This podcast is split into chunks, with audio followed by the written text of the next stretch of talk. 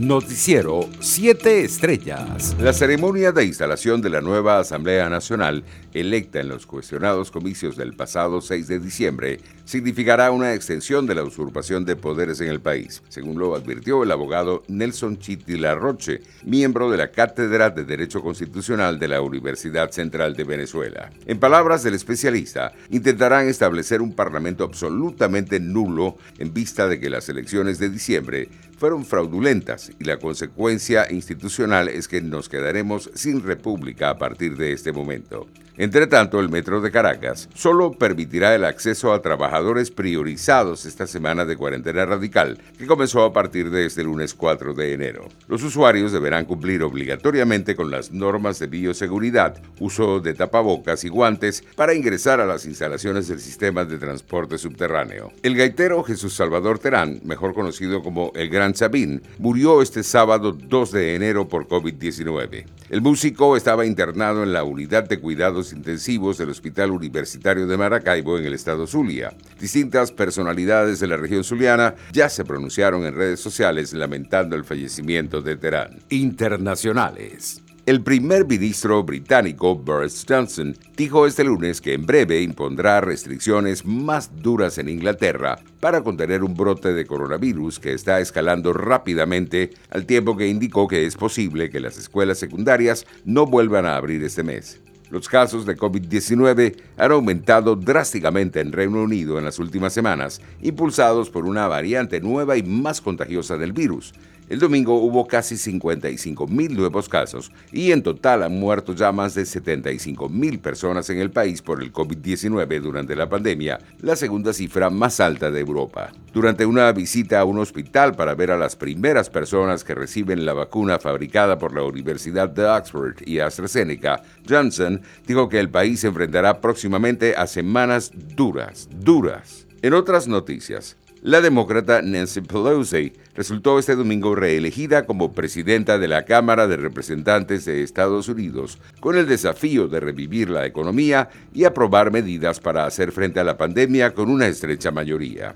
Con 216 votos a favor y 209 en contra, Pelosi se aseguró suficientes votos para mantenerse en el puesto de presidenta de la Cámara de Representantes, para que el que fue elegida en 2019 y que coloca a quien lo ocupa como tercero en la línea de sucesión presidencial por detrás del vicepresidente.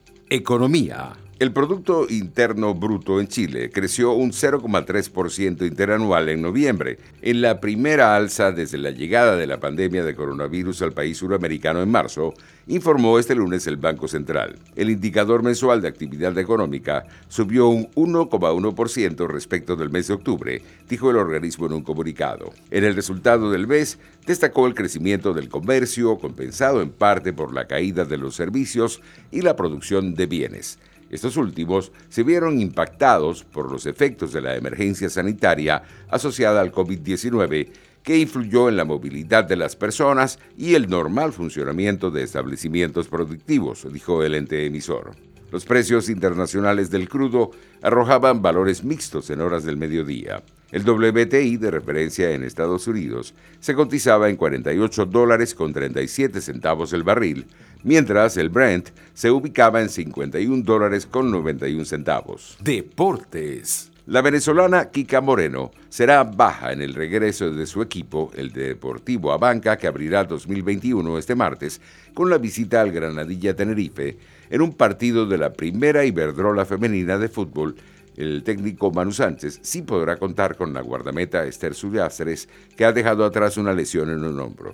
Las coruñesas, colistas de la primera Iberdrola, intentarán reponerse de la derrota con la que despidieron 2020 ante el Barcelona un gol por seis para regresar al camino de los puntos.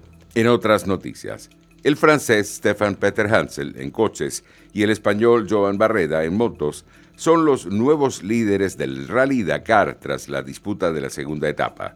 La especial de 457 kilómetros entre las localidades de Bisha y Sabir varió el guion del rally más duro del mundo, que por segundo año consecutivo acoge a Arabia Saudita.